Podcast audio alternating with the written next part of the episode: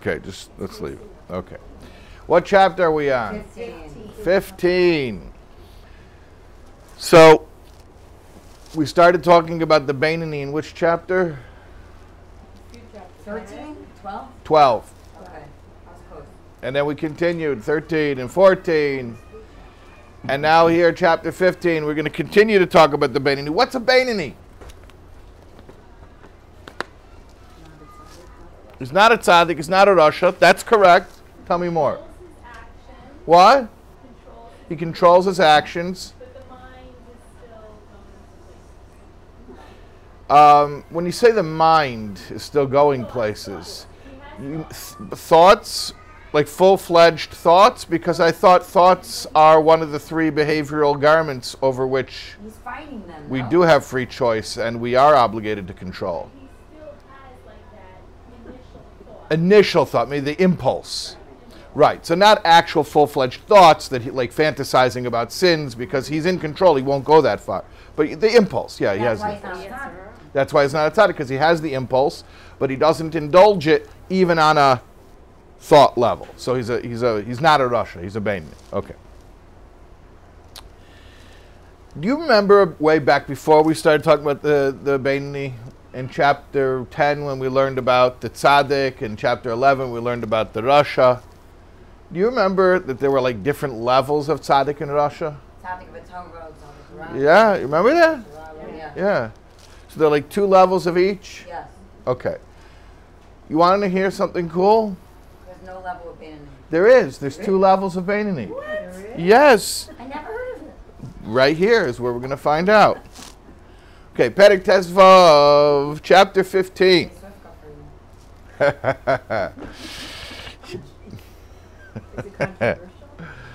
Uvzeh Yuvan Masha Kosov. Now, according to what we've been learning about the Bainani, that he's somebody who has the impulses of a Rasha, but the behavioral control that, re, that, that produces actions of a tzaddik.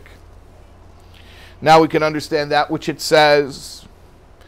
Vishavtim re'isem bein l'rasha bein eved elakim asher avadei.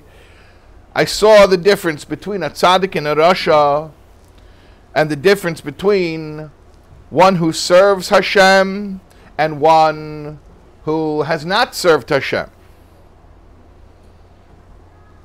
What are those categories? What are those distinctions? Shahafrish bein Eved Elakim leTzadik.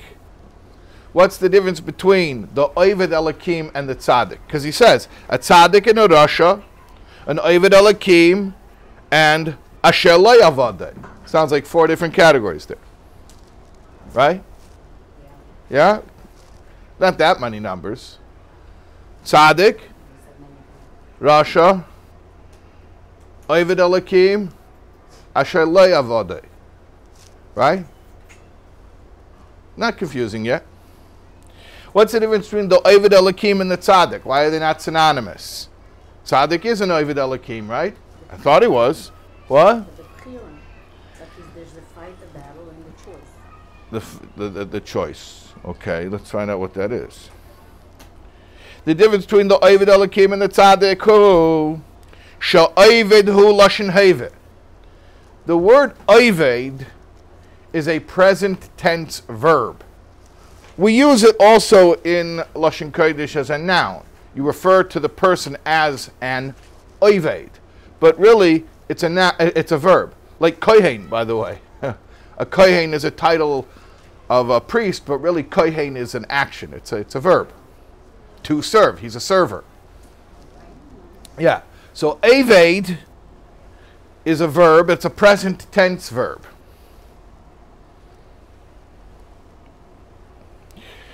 Shehu be'emtza ha'aveda.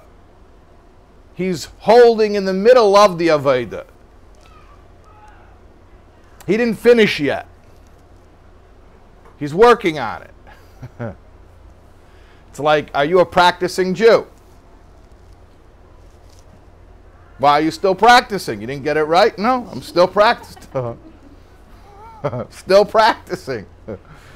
How do you get to Carnegie Hall? Practice, practice, practice. That's right. Okay. So an Avid Elakim means I'm working on it. I'm working on it. Literally, by the way, it means I'm working on it. Oived means working. I'm working on it. Shehiyah milchama ima yetzahara. What's he working on? The war with the yetzahara. Lis gaber alav maha'ir ketana to predominate over the yetzahara and to throw it out of the little city. Remember the little city from chapter? Come on, little nachas I deserve, please. I don't remember which. The denizens. Then look, then cheat and look on the map. The denizens. The denizens, yes, good. Okay, that's good. Which chapter was the denizens? I'm glad you used that word. What? You have to get up. I can't read the small. You'd have to get up. Oh, you have the map there. The small city, nine. Nine. Very good. Chapter 9, the small city. So, this guy who's called Ovid Elikim, who's still working on it, he's still working on what? He's still working on evicting the Yetzirah from the Irkatani. Did he get him out yet? What? This is the Bainani? Well, you're asking, is this a Bainani? I'll ask you in a moment if it's a Bainani. It's a good question. So he's still working on getting rid of the Yetzirah. Did he get rid of him yet? No. No. Hence he's called Oived. He's working on it. Oh. I'm working on it. Are you ready yet? I'm getting ready. I'm working. on it. So an ovate is a work in progress? yes, work in progress. Well, because once you're not working on it, you're a tzaddik. Well, that's a very interesting suggestion. Once you're no longer working on it, you're a tzaddik or rasha. That means, yeah, yeah. rasha is all. I'm retired. I'm not. No more milchemes hayetzer for me. I'm finished. Oh, you you you completed? No, I didn't say I completed it. I just I'm done. Okay, so yeah, God forbid. That's okay. That's one way to be finished with the war is just to give up. Um, no, okay. But it's interesting. You're asking if he would have finished the job, that would be a tzaddik. Okay, let's come back to that. You're saying Ovid Elohim is maybe a Bainani. You're saying that whatever that is who, if you finish being an Ovid Elohim in a good way and you complete it and you graduate from it, you're saying that might be a tzaddik. I'm not going to answer any of that. I let's leave, let it float. Let it float. Okay, let's keep going. So he's fighting still. He's still working on it. On what? Shalo yislabish be'evri aguf. That the Yetzirah won't, won't get to express itself in his limbs of his body, meaning behaviorally.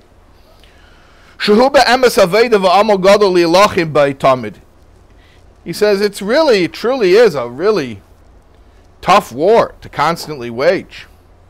V'hainu, and in other words, who are we describing? This Ovid Elikim who's continuing to fight. He hasn't finished the fight, but he's keeping up a good fight. Vahainu, this is.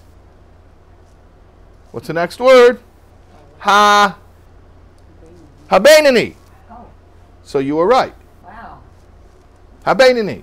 So the guy who is an Ovid Elikim who's still working on it, he's called Habenani. Very good. Corresponding to the level that we've been studying called Bainani. Very good. Okay. Aval a tzaddik, but in contrast, a tzaddik, Nikra is called Eved Hashem, B'Shem Atayr. He's not an Oived Hashem, still working on it presently. He's an Eved Hashem. Eved is a pure noun, it's not a verb at all. Eved is a title. That's what he is. He's a servant. In other words, he already got his degree. He graduated, he has a plaque, and it says Eved Hashem. Oived Hashem, he's working on it. He didn't get his degree yet. Eved Hashem, he got his degree, he completed it, and that is called a tzaddik. So were you right? You were right. Okay. Kamei melech. Little dikduk, a little grammar here. Like the word chochem or the word melech. A chochem doesn't mean someone who's being wise. A chochem means a wise guy. A melech doesn't mean someone who's currently ruling, like Hamoilich Mahidu Vad Kush, he was ruling. No, a melech, that's what he is. He is a melech, he is a king. So there's a difference between the present tense verb, which is a description of an activity, and the noun that describes someone as already completing that and arriving at that level. Yeah. So is there no growth for the tzaddik? Is there no growth for the tzaddik? The answer to your question is I don't know anything about tzaddikim. This is Sefer Shalbainim. But what I can tell you is I'm sure there's some type of growth for a tzaddik, but not growth as we know it. Not the same type of growth that we understand. Yeah. How does one matriculate from the Eved to, uh, Oved to the Eved? I don't know because to matriculate from Ovid to Evid means to go from Beinin to Tzaddik, and I and, and I think he already made it pretty clear to us that that's not a goal. I don't think you can. Yeah, maybe you can't. I don't know. I mean, it's not Sefer Shel Tzaddikim, it's Sefer Shel Beinanim. So I don't know. I, I, I was under the impression that our goal here was to be the best Beinani and not worry about the Tzaddik stuff. The Tzaddik information is just to sort of contextualize the Beinani discussion. So I don't know. I don't know how to go from Ovid to Evid. Why are we introducing new titles here in the same thing? Why are we interested in using new titles which are synonymous with titles that we already have? So obviously it's going to bring out a new aspect that we didn't yet appreciate. So let's find out what it is.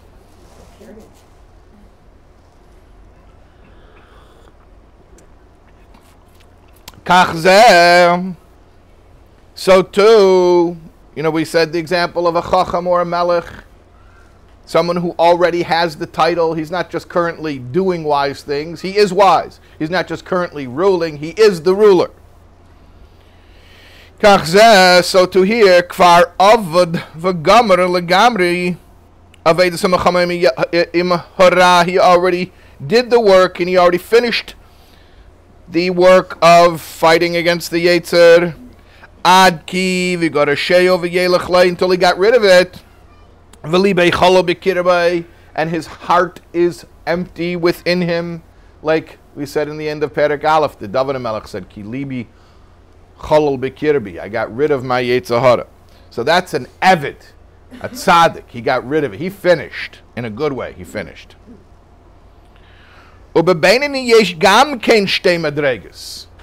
Now, we learned about two levels of tzaddik, and we learned about two levels of Rasha. Now we're going to learn about two levels of Beinini. Two levels of Beinini. What are they? Avid Elakim, Vasher. Remember back at the beginning of the Perek, he said there's a tzaddik and a rasha, and Ovid Elakim and a Asher Loyavade.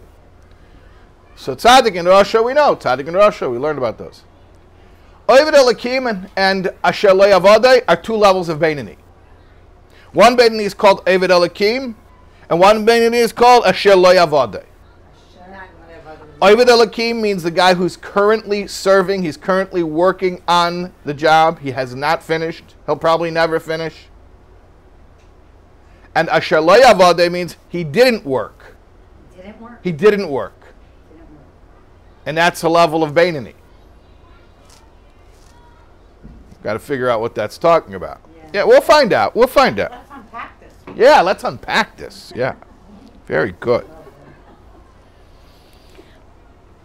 So he didn't he didn't serve Hashem. This Asher lo literally means he did not serve.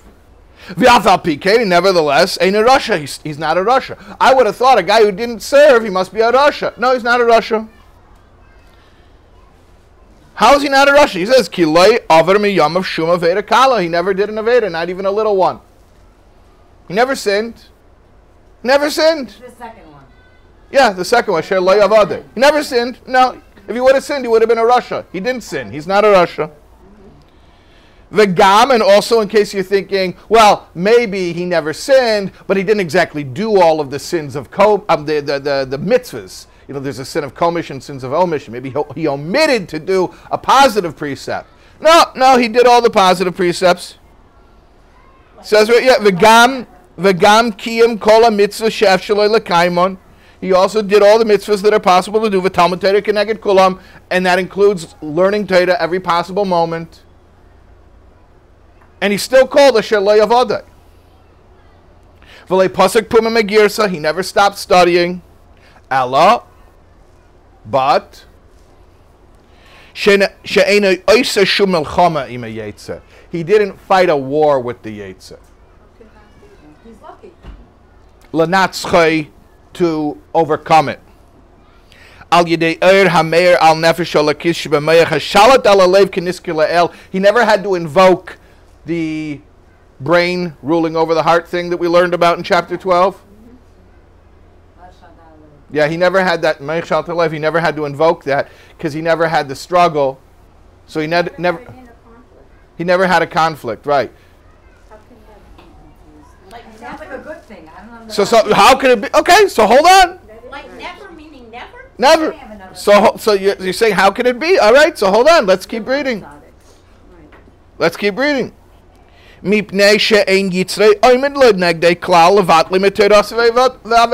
Because the Yitzhahara never, never bothered him. The Yitzhahara never tried to make him not learn Torah or serve Hashem. And therefore he never had to fight it. He never had that problem. So you can't call him an Ovid Elakim, one who's serving, because he never had to serve. He just rolled out of bed and boom, everything was smooth sailing. He never had to struggle. Kagain, for instance, Shehu Masmid Bilimude Bitive Alide Tigbaitis He's a Masmid Bilimude. He's constantly learning. He's a bookworm in a Jewish way. He's constantly learning. You know why, though? Not because he says, this is the right thing to do, and I have to force myself to learn Torah. And even though I don't feel like it, and even though I'm getting bored, and even though I want to go and check my email, he says, no, I'm going to learn Torah. No, That's not what happened. Doesn't even have the taiva. He doesn't have the taiva. It's very easy for him. It says he has a predominance of black bile, meaning he's a depressive type. And so though it's, it's, it's easy for him to sit still and to just to be a Is he tatale. like an introvert? Maybe a little bit of an introvert, yeah. But he's, he doesn't have a big temptation to do anything different. So when they tell him, go learn, he goes and he learns. Wasn't a struggle for him. וכן אין לו מלחמה מטייבס נשים מפני שהוא מצונן בטבעי. He also doesn't have the distractions people have. He says, he says, uh, Taivas Noshim. I mean, uh, we talked about this in the end of Perik uh, Yudalid. And people get distracted by, uh, by these things. So he doesn't have that struggle. It's not like he has to make any deliberate effort to, to, to behave. He just So is he like a hermit? I don't know if he's a hermit because a hermit would imply that he stays by himself and he's isolated. I don't know if he's isolated. He's just, um, you know, there's a term, and I, I don't want to use this actual term because it's a clinical term, so I don't really mean this. But there, there's a term. I forget if it's called. I think it's called um, anhedonistic. And he didn't. Yeah, maybe someone could Google that for me. But anhedonistic, or maybe it's a ahedonistic. A hedonist is a pleasure seeker. But there's a clinical term. Anhedonistic means somebody who does not have a natural drive for pleasure. What? That's the illness. That's the, name- that's What illness. Anhedonia. Oh, that's the name of an illness. That's the name of Could you spell it? Okay, but I don't want to say that that's what he has. But I'm saying if that example helps you to wrap your mind around this picture, then? It doesn't matter. That's not the point. It's a condition. The point is, he doesn't have the temptations. He doesn't get excited about the things that people normally struggle with. So it's fairly, not fairly easy. It's it's completely easy for him to just behave and to do the right thing. Yeah.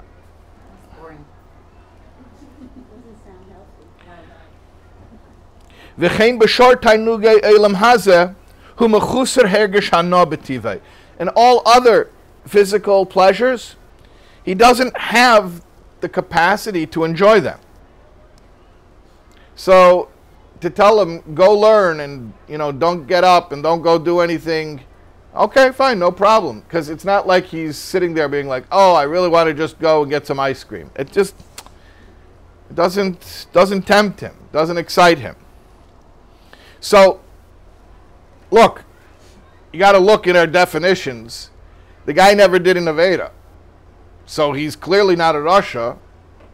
He clear, I mean, he, he's a Bainani.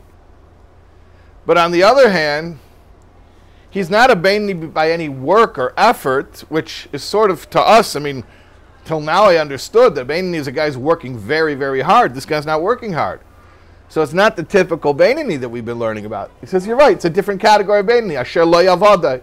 But maybe he's not really an oh, an Evid if it's supposed to be. He's not a- Hashem and he's just doing everything by rote because he has no Right. feelings, good or bad. Right. He's not really doing it the right way.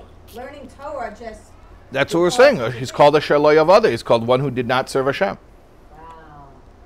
But no, it just comes easy to him. Comes easy to him. Comes easy to him. No, but without feeling, but lacking feeling. No, but there's no feeling there, there's- He doesn't do it because it's exciting to him, but he doesn't not do it because other things might be exciting to him. Nothing's exciting to him. He just does it. Sounds insipid. He does it because it's the right thing to do. Um, Because it's the right thing to do. Even that would be some level of motivation where he'd, he'd have to say, I'm not going to do the easy, pleasurable thing. I'm going to do the right thing. He just, for him, it's, it's, it's default. I mean, he's going to talk a little bit about how he got this way. But um, maybe let's continue actually a little bit more about this guy. Oh, this is not a common person. Yeah, yeah, for sure. This is a concept. Don't worry about if anyone is actually being described here. The point is, this concept is important for us for one reason to understand that if you are struggling, if you are having a hard time serving Hashem, that's not a bug, that's a feature. It's not, it's not a problem that you're struggling. To the contrary, it's a problem if you don't have a struggle. So that's why we're learning about this guy. That's, that's why we're learning about him. Let's continue to learn about him. Well, yeah, yeah, the work, the struggle, that it's hard work. Yeah, right. okay. So he doesn't have these pleasures. Lisbeinen kol kach begdulas Hashem lo heilid min binasir ruach das v'yiras Hashem b'meichei. So he doesn't have to meditate in order to create some feeling for Hashem in his in his mind. He doesn't do that. He doesn't have to do that. Normal person to get some, you know, oomph, to get some motivation, he's got to go meditate about God and start making himself care about God. This guy never had to do that.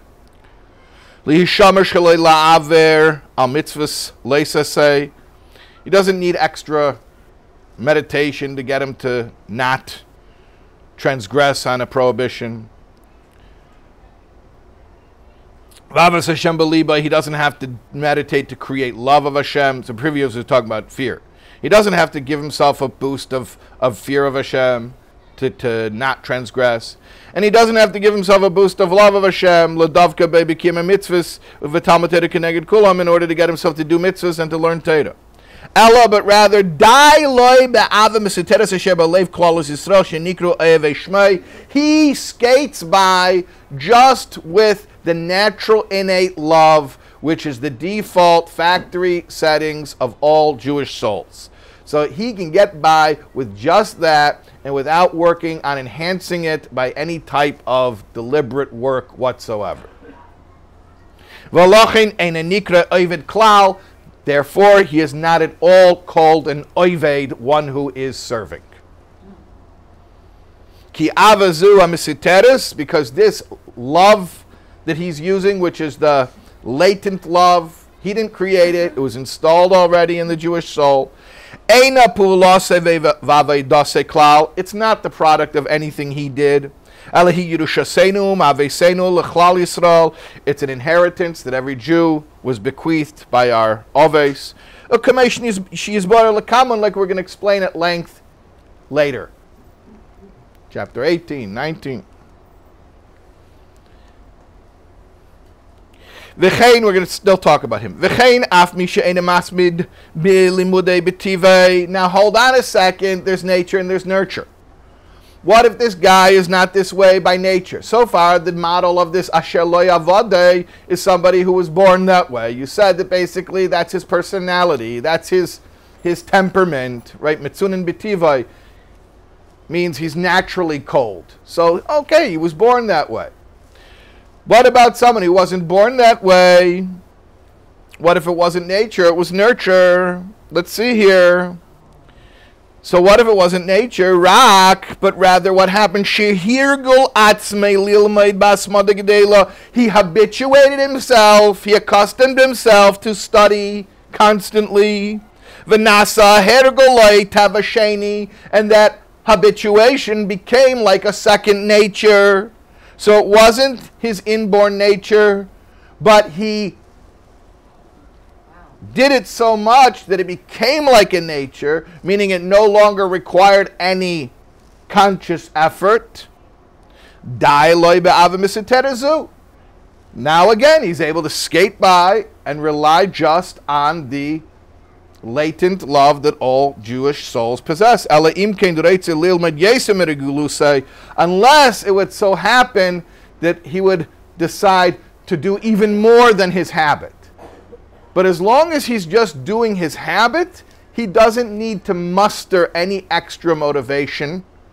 He can just skate by with the momentum of habit. And that's called Asher Lo.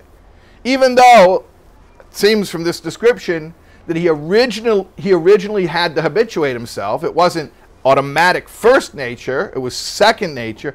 But by this point, where it becomes second nature, he's no longer serving because he got himself to a point where he can just do this by rote and there's no struggle. So now he's called, he's, he, he hasn't served Hashem.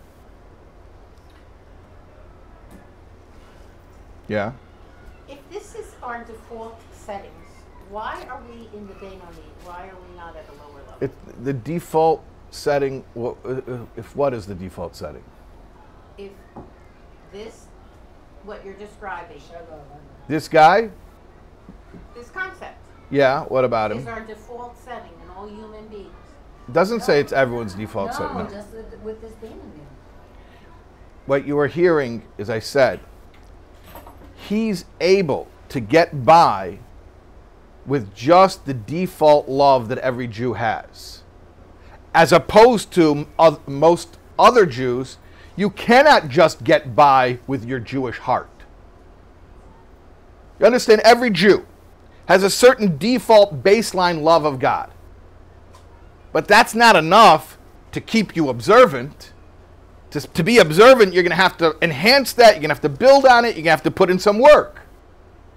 There's a default built in love that every Jewish soul has. Yes? No? I'm asking a question. I'm telling you a statement. It says in Tanya, every single Jew has built in a certain love of God.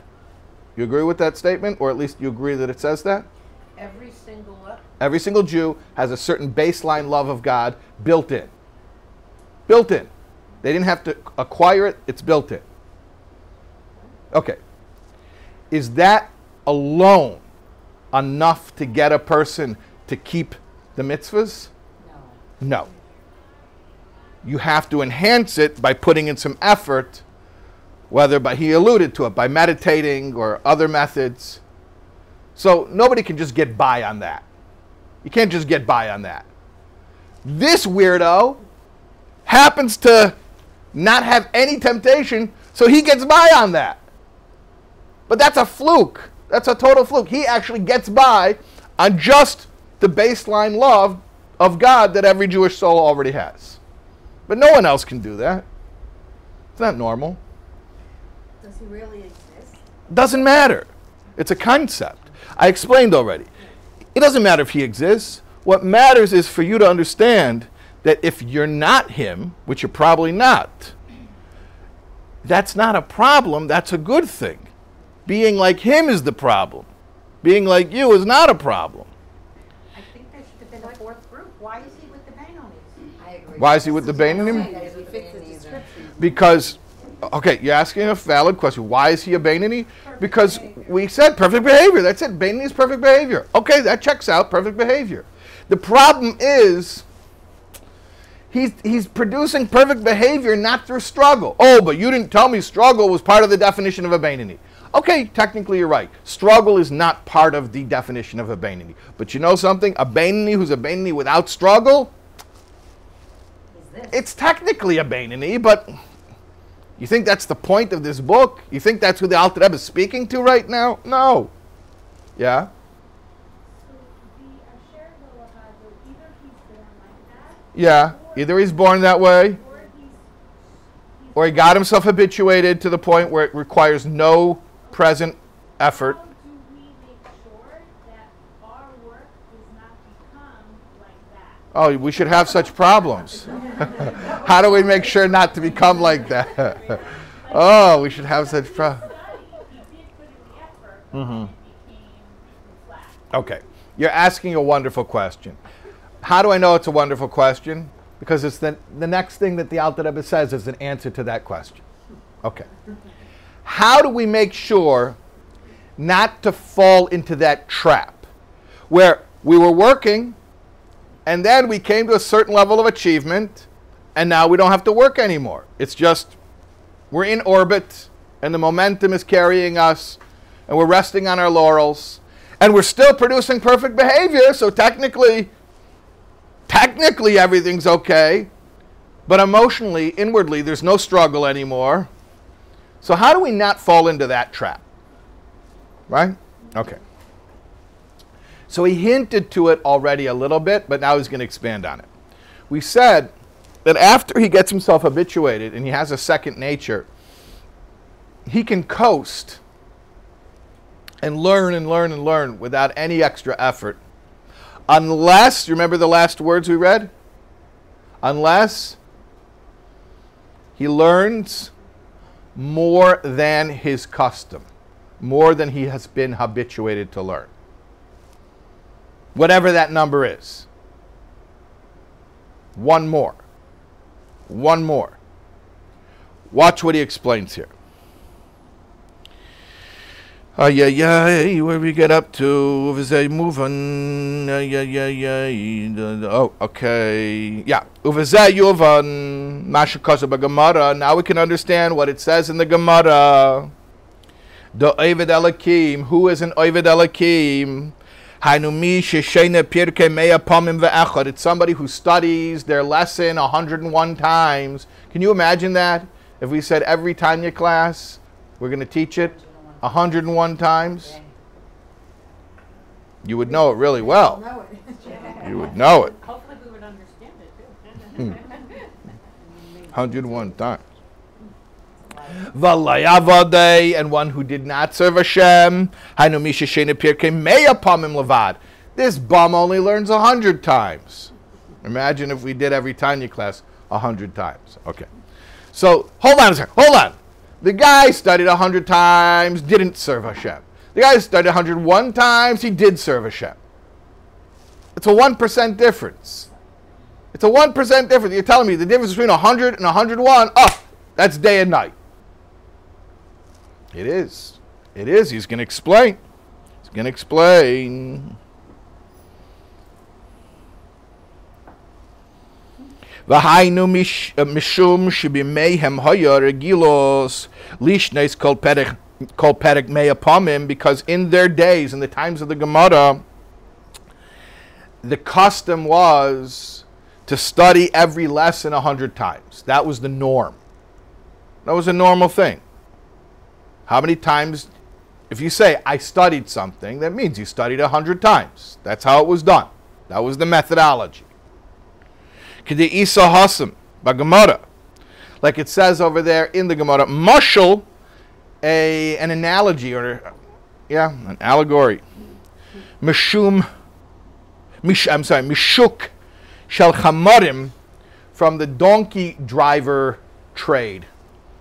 Think about today, the Uber drivers or the taxi drivers. Shiniskarim la'eser parse bezuzah. You could hire them to take you 10 parses for one zuz. let's just use, it's not a real, the correct conversion rate, but let's just use uh, terms that we're more familiar with. You could hire the driver a flat rate to take you 10 miles for $100. Flat rate. 10 miles, $100. Any trip, doesn't matter, up to 10 miles, it's $100. La'achad asar parse bitrei zuzeh. But if you go 11 miles, now you have to pay $200. That's how they did it. That's how they that's the way that the donkey drivers used to charge. The flat rate for the first 10 parses, if you go over even one parsa, now it's double. Now you're in a new scale. That's how they used to charge. So you could pay double the amount just for the one extra parsa. Mipnei shehu yesir migulosam, because that was more than their habit. Their habit was they would do 10 parsa trips all day. V'lachein, therefore, zeisapama meya this time when the person studies the 101st time, Al regila which is one more time than the habituation that he was accustomed to from his youth. Shkula keneged kulon. That one extra time is as valuable as all the previous hundred times together. V'oila al gabehen beyeser says v'yeser ois. In fact, that one extra time is even greater than all the hundred times that came before it. It's greater. Liyes nikra oived elakim. And that one extra time is what puts him in the category now of oived elakim. So to answer your question, what do you do when you habituate yourself to a point where it does not take extra effort to constantly do the right thing? And like I said, if only we should have such problems. But let's say we had such a problem. What do you do? You go one little extra drop more than your habit. And going past the habit, even if it's one drop, already puts you out of your comfort zone. It doesn't matter how far out of your comfort zone. Once you go over 10 miles, the 11th mile is already a whole new category, a whole new ballpark. So if you're accustomed to study 100 times, how do you break out of your habit? Study 101 times, just one extra one extra time. One little thing and that already pushes you past your comfort zone and now you're just like the other Oivdei Hashem who are struggling. Okay, so the regular, typical Oivdei Hashem, they were struggling during the first hundred times. This other guy, it doesn't start, the struggle doesn't start until the hundred first time. But the point is to get to that stage where it starts to be a struggle. Muhammad Ali said, They asked me, How many sit ups do I do when I train? He said, I do them. No, no. No.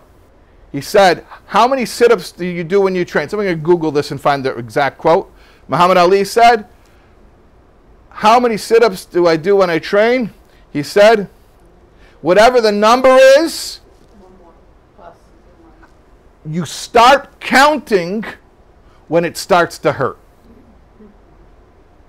He didn't count the sit ups that it took to get his muscles to burn. That doesn't count. You start counting when it starts to hurt. So, how many sit ups did you do? One sit up. Because if you had to do a thousand sit ups until it hurts, those sit ups aren't the sit ups that count. That after it hurts and you do one more, ah, that's a sit up. You know, he was the greatest of all time. The quote is, I don't. That's what he said. He a thousand. a thousand times. He made sure we know it. yes. What did he say? I don't count my sit-ups. I only start counting when it starts hurting because they're the only ones that count. Wait, let's say that again. That Muhammad Ali said, I don't Don't. count my sit ups. I only start counting when it starts hurting because they're, they're the only ones that count. And then he says that's what makes you a champion. Okay? For us, we'd be counting at one. Okay, wherever you start counting. I don't Yeah, understand. How yeah. come in Yiddishkeit sometimes counting is so important like this, and other times people say, "Oh, I don't even count my children or grandchildren." Oh, that's a different thing. That's a different. That's because of Ein Hora. Not not counting children is a different thing because that's an Ein Hora. But counting how many times you study a lesson is not an Ein Hora. It's uh, for tracking your progress. It's very important. That'll be like uh, not, if you ran a store and you didn't count inventory. No, you gotta you gotta know what you're up to. You gotta be able to assess So we should be counting. for sure, so that we know that we're we're struggling. All right, shall we continue here? Can I ask a question? Yeah. The, the one who's in Asher Loakat, Mm-hmm. could he be in Obed Elohim until he gets to a hundred, and then when he stops and he becomes complacent, then So your question is: Is it possible that somebody was an Ovid Elikim and then he became an Asher Lo Yavadeh and then he kept pushing until he became an Ovid Elikim again? yeah, like is it? Yeah, I'm sure. Yeah. Yes. Yes. It just depends where you stop. You didn't stop? You get there yet. Like Oh, You didn't get there yet. So that's a very deep philosophical question, which is, and I had I don't know the answer to this. It's a very deep question. What is the category of someone who's doing the first hundred sit-ups and he hasn't yet gotten to 101? It doesn't yet hurt. It's not inconvenient for him. It's his habit. And technically, if he were to stop at that point, he would remain a Lo Yavadeh. But if he keeps going one past his comfort zone, now he's an Ovid Elikim. The question is what you're asking. It's a very deep question. What's his status during those hundred getting up to the point of, of difficulty? And I don't know. and the truth is, does it matter? I don't know if it matters. But it's a cool question. And why do we even have this concept of Asher Loakat I told you why we have the concept. as a concept? And I told you why we have the concept. I actually said it twice today. And now I'm going to put you on the spot. Why is it important for us to understand the. con- our struggles are normal. No, no, no, no, no. More than that. You said so we know our struggles are normal? It's more than that. Necessary. And valuable. And if you didn't have it, it would be a problem. Yeah. So isn't it important to serve Hashem with Yira and Ahava? Mm hmm. It seems to me that this person, Yeah. this concept, is devoid of either the Yira or God and the Ahava, devoid of emotion. Therefore, that person cannot get off the ground because those are the wings, correct? Oh, that's an interesting point you're making. Yeah, yeah. You're referring to chapter 38, and that's a very interesting, that's a high level question. Um, okay, that's a, that's a very deep question. Okay, I, I have to think about that. No, that, that, no, that's really, that's obviously a question that, based on someone who's been through Tanya and understands, yeah, that's very good. I don't know. I, I, I never thought of that before. It's a very thought provoking question. Okay. No, because I, I, I, if I'll repeat the question, I won't be able to answer. I, I never heard this question before, but I'm hearing it and I'm like, yeah, that's actually a good question. But to formulate an, an intelligent answer, I can't do it on the fly. Okay. Okay. So let, let, let, let's continue. Maybe we can finish the chapter. We don't have that much time. Okay. So now he explains a little bit more the particular mechanics of what happens when he gets to 101, when he gets to the point of 101. And he goes into Ovid Elikim mode. מפני שכדי לשנס טבע הרגילוס צריך להעיר את הסואבה להשם על ידי שמזבן מגדולס השם במחי Lishlet ala teva shebechol smoli hamoli dama nefesh v'bamis shem haklipa shememenu hu ateva. V'zuhi aveda tama lebenini. In order to get himself to do the one extra, to do the first hundred, he didn't have to do anything. He just does his habit. But to do the one extra, he's going to have to give himself a push somehow. And he says, basically, what he's going to do, he's going to have to think about Hashem, and from thinking about Hashem, produce some emotion, some love of God, some awe of God, to push him to do that one extra. And in that moment where he's actually forcing himself to think about Hashem and generate some, some more feelings, more than just what was already installed in his neshama, so that's called the work of a Beinoni. In other words, this guy was a Beinoni by, by default, not by work. But when he gets to lesson 100 and then he does one more, with that one more, now he suddenly has to do the work of a Beinoni to be a Beinoni. Until then, he could be a ba- he could be a Beinoni without the work of a Beinoni. But when he gets to lesson 101, now in order to be a Beinoni, he has to do the work of a Beinoni. But do you think he even wants to? Is he capable? Like, he doesn't sound like he cares. Well, if there is such a guy and he's learning this chapter, then I think he would take this to heart and he would say, you know, I've been gifted, I've been blessed, I'm pretty lucky. I'm able to be a Beinoni without really any effort. And now I understand what the Alter Rebbe is saying. He's saying that uh, I got to do one more than my comfort zone. And in order to do that, I'm going to have to do a little meditation to get myself pumped up. And okay, so a regular Beinoni, a typical Beinoni, is going to have to pump himself up even to do lesson one or lesson two.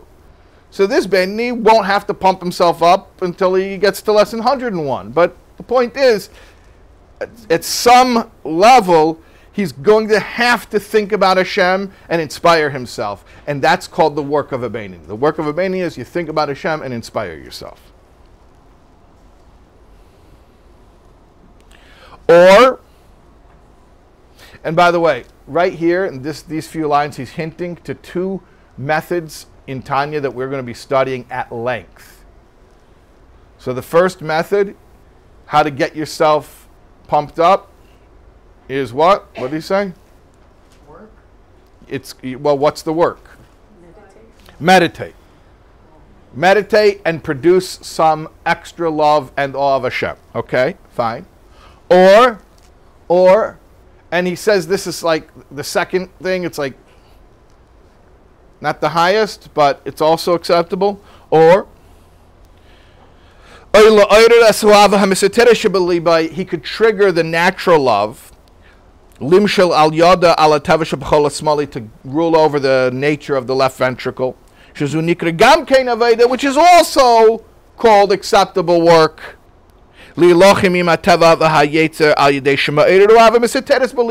To fight against the proclivities of the Yetzer by arousing latent love in the heart. This is different. The first method is to meditate and create new feelings for Hashem. This is not as drastic. This is more to summon or evoke and to bring out emotions that were already there. Why were they already there? Because those are the latent emotions. We mentioned it earlier. So, what's the difference now, but, but what we're saying now than what we're saying before? Because there he wasn't even evoking it, he wasn't even arousing it. It's like, you know, you love your mother? Yeah, of course. Well, did you think about it? Now, if you think about it, you're only arousing something that was already there. It's not a new emotion. You didn't have to meditate to create it. You're just arousing something that's already there.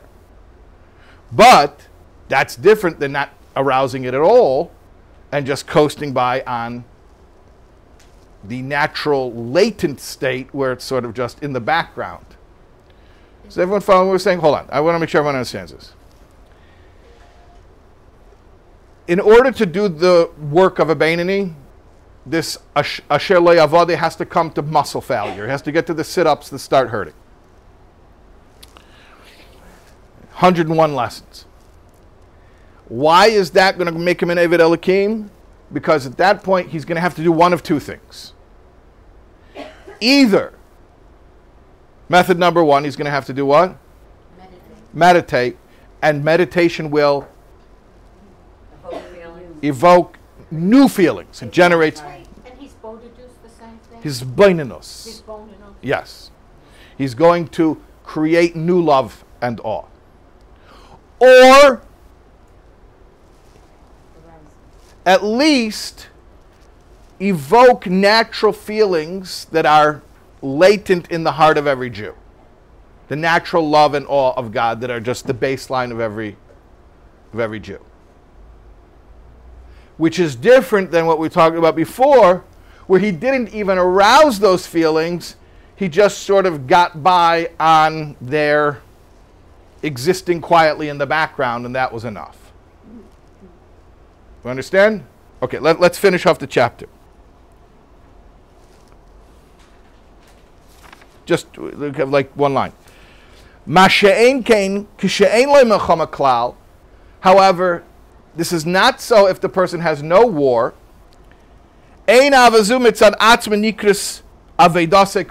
If he just uses the love that was automatically there, he doesn't summon it, he doesn't do anything to think about it, he doesn't do anything active. That's not called aveda whatsoever. Okay, that's the end of chapter 15. So, bottom line, one sentence summary. There are two levels of Beinoni, distinguished by the degree of effort that they have to put forth to be a Beinoni. And therefore, we can take comfort, maybe even take pride in the fact that we have struggles, because this is what constitutes service of Hashem. That's the summary, yeah? Please repeat the last sentence. That we can take pride in the fact that we have struggles The last sentence in the, in the panel. in the actual text.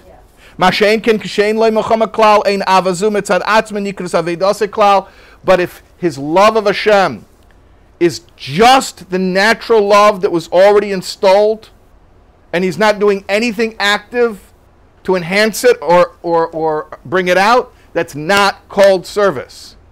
So there has to be some level of service, struggle, fight, or it's not called service.